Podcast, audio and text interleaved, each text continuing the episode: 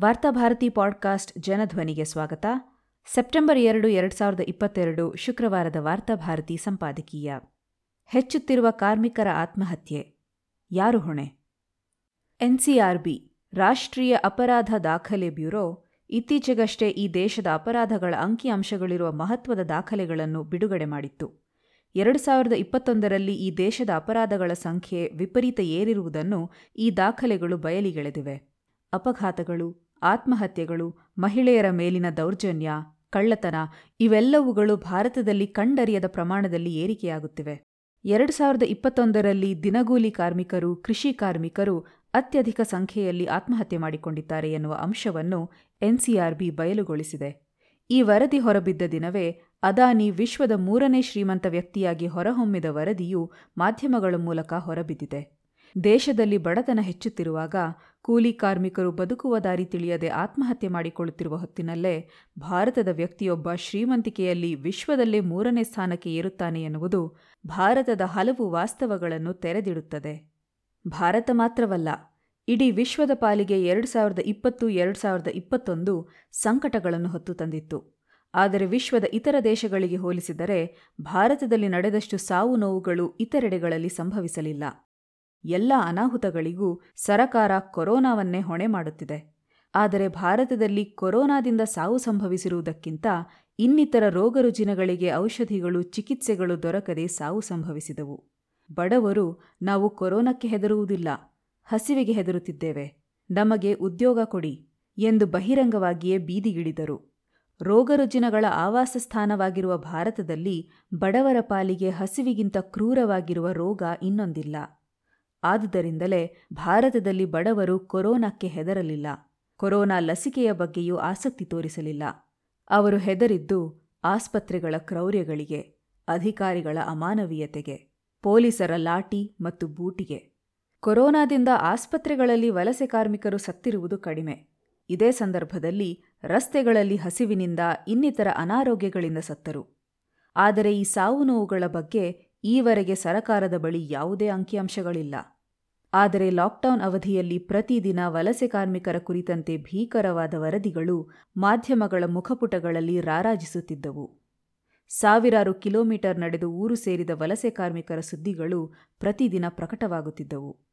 Railway ಹಳಿಯಲ್ಲಿ ಮಲಗಿದ ವಲಸೆ ಕಾರ್ಮಿಕರ ಮೇಲೆ ರೈಲು ಹರಿದ ಭೀಕರ ಸುದ್ದಿಗೆ ದೇಶ ಬೆಚ್ಚಿಬಿತ್ತು ಈ ಸಮಯದಲ್ಲಿ ಉದ್ಯಮಗಳು ಮುಚ್ಚಿದವು ಮಾತ್ರವಲ್ಲ, ಉದ್ಯಮಿಗಳೇ ಆತ್ಮಹತ್ಯೆ ಮಾಡಿಕೊಂಡರು. ದೇಶದ ಆರ್ಥಿಕತೆ ಹಿಂದಕ್ಕೆ ಚಲಿಸಿತು. ಇಷ್ಟೆಲ್ಲ ಆಗಿದ್ದರೂ ದೇಶದ ಅದಾನಿ ಮತ್ತು ಅಂಬಾನಿಗಳ ಆರ್ಥಿಕತೆಯ ಮೇಲೆ ಯಾವುದೇ ಪರಿಣಾಮ ಆಗಲಿಲ್ಲ.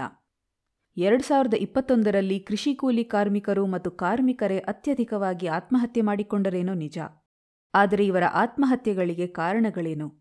ಇಂತಹ ಆತ್ಮಹತ್ಯೆ ಪ್ರಕರಣಗಳು ಜೀವನದಲ್ಲಿ ನೊಂದು ಆತ್ಮಹತ್ಯೆ, ಖಿನ್ನತೆಯಿಂದ ಆತ್ಮಹತ್ಯೆ, ಮದ್ಯ ವ್ಯಸನದಿಂದ ಆತ್ಮಹತ್ಯೆ, ಅತಿ ಸಾಲದಿಂದ ಆತ್ಮಹತ್ಯೆ ಎಂಬ ತಲೆಬರಹಗಳ ಮೂಲಕ ಮಾಧ್ಯಮಗಳಲ್ಲಿ ಮುಗಿದು ಹೋದವು. ಪೊಲೀಸ್ ಠಾಣೆಯ ಎಫ್ಐಆರ್ನಲ್ಲೂ ಇದರಾಚೆಗೆ ವಿವರಗಳಿಲ್ಲ. ಎರಡು ಸಾವಿರದ ಇಪ್ಪತ್ತು ಇಪ್ಪತ್ತೊಂದರಲ್ಲಿ ಎಲ್ಲರೂ ಬೇರೆ ಬೇರೆ ಕಾರಣಗಳಿಗಾಗಿ ಸಾಯುವವರೇ ಆಗಿರುವುದರಿಂದ ನಗರಗಳಲ್ಲಿ ಸಂಭವಿಸುವ ಸಾವುಗಳಿಗೆ ಸಿಗುವ ಮಹತ್ವ ಈ ಕೂಲಿ ಕಾರ್ಮಿಕರ ಆತ್ಮಹತ್ಯೆಗೆ ಸಿಗುತ್ತಿರಲಿಲ್ಲ.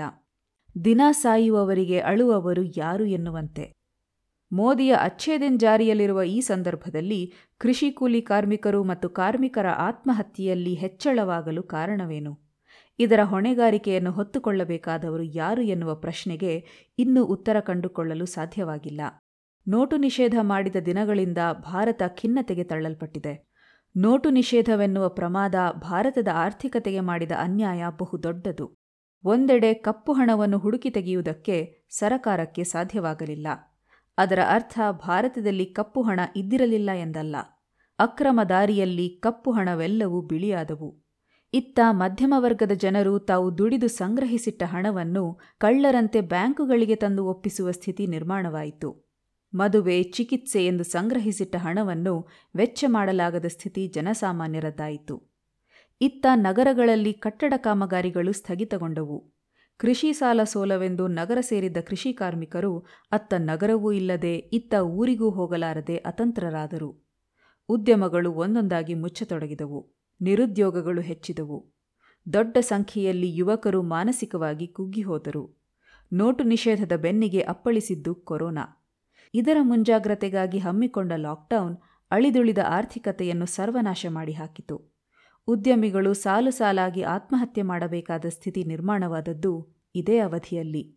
ಉದ್ಯಮಿಗಳ ಸ್ಥಿತಿಯೇ ಹೀಗಾದರೆ ಸ್ಥಗಿತಗೊಂಡ ಆ ಉದ್ಯಮಗಳಲ್ಲಿ ಕೆಲಸ ಮಾಡುತ್ತಿದ್ದ ಸಾವಿರಾರು ಕಾರ್ಮಿಕರ ಸ್ಥಿತಿ ಏನಾಗಬೇಕು?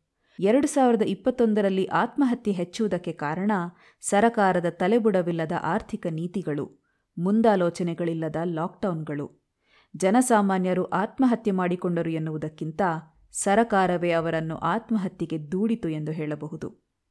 ದೇಶದ ಆರ್ಥಿಕತೆ ಕುಸಿದು ಹೋಗುತ್ತಿದ್ದ ಹಾಗೆಯೇ ಅದು ನೇರ ಪರೋಕ್ಷ ಪರಿಣಾಮಗಳನ್ನು ಜನರ ಬದುಕಿನ ಮೇಲೆ ಉಂಟುಮಾಡುತ್ತದೆ. ಮಹಿಳೆಯರ ಮೇಲಿನ ದೌರ್ಜನ್ಯಗಳು ಈ ಅವಧಿಯಲ್ಲಿ ಹೆಚ್ಚಾಯಿತು. ಕೌಟುಂಬಿಕ ಜಗಳಗಳು ಅಂತಿಮವಾಗಿ ಮಹಿಳೆಯರ ಮೇಲಿನ ದೌರ್ಜನ್ಯವಾಗಿ ಮುಗಿದು ಹೋಗುತ್ತದೆ. ಮನೆಯ ಅಗತ್ಯಗಳನ್ನು ಪೂರೈಸಲು ಯಜಮಾನ ವಿಫಲವಾದಾಗ ಮನೆಯೊಳಗೆ ಜಗಳಗಳಲ್ಲದೆ ಇನ್ನೇನು ಸಂಭವಿಸಲು ಸಾಧ್ಯ? ನಿರುದ್ಯೋಗಿಯಾಗಿ ಮನೆಯಲ್ಲಿ ಕುಳಿತ ಯಜಮಾನ, ಶಾಲೆಯ ಶುಲ್ಕ ತೆರಲು ಸಾಧ್ಯವಾಗದೆ ಮನೆಯಲ್ಲೇ ಉಳಿದ ಮಕ್ಕಳು, ದೈನಂದಿನ ದಿನಸಿಗಳನ್ನು ಕೊಳ್ಳಲು ಸಾಧ್ಯವಾಗದೆ ಅಳುತ್ತಿರುವ ಕಂದ ಮಗಳು ಇವೆಲ್ಲವೂ ಅಂತಿಮವಾಗಿ ಕೌಟುಂಬಿಕ ಜಗಳಗಳಿಗೆ ಕಾರಣವಾಗಿ ಮಹಿಳೆಯರ ಮೇಲಿನ ದೌರ್ಜನ್ಯಗಳಲ್ಲಿ ಕೊನೆಯಾಗುತ್ತದೆ. ಎರಡು ಸಾವಿರದ ಇಪ್ಪತ್ತೊಂದರಲ್ಲಿ ಮಹಿಳೆಯರ ಮೇಲಿನ ದೌರ್ಜನ್ಯ ಶೇಕಡ ಹದಿನೈದರಷ್ಟು ಏರಿಕೆಯಾಗಿವೆ. ಎನ್ಸಿಆರ್ಬಿ ಬಹಿರಂಗಪಡಿಸಿರುವ ಅಪರಾಧಗಳ ಅಂಕಿಸಂಖ್ಯೆಗಳು ದೇಶ ಎತ್ತ ಸಾಗುತ್ತಿದೆ ಎನ್ನುವುದನ್ನು ಹೇಳಿದೆ. ಆದರೆ ಸರಕಾರ ಮಾತ್ರ ಇದನ್ನೇ ತನ್ನ ಸಾಧನೆಯಾಗಿ ಬಿಂಬಿಸಿಕೊಳ್ಳುತ್ತಿರುವುದು ವಿಪರ್ಯಾಸವಾಗಿದೆ. ಒಂದೆಡೆ ಪ್ರಧಾನಿ ಮೋದಿ ಅವರು ತಮ್ಮ ಮನ್ ಕಿ ಬಾತ್ನಲ್ಲಿ ಭಜನೆ, ಭಕ್ತಿಗೀತೆಗಳಿಂದ ಅಪೌಷ್ಟಿಕತೆಯನ್ನು ಕಡಿಮೆ ಮಾಡಬಹುದು ಎಂದು ಸಲಹೆ ನೀಡುತ್ತಿದ್ದಾರೆ. ಮೋದಿ ಭಜನೆಯಿಂದ ಅಪೌಷ್ಟಿಕತೆಯನ್ನು, ಅಪರಾಧಗಳನ್ನು ಕಡಿಮೆ ಮಾಡಲು ಸಾಧ್ಯವಿಲ್ಲ. ಬದಲಿಗೆ ಅದು ಹೆಚ್ಚುತ್ತದೆ ಎನ್ನುವುದನ್ನು ಎನ್ಸಿಆರ್ಬಿ ವರದಿ ಹೇಳುತ್ತಿದೆ.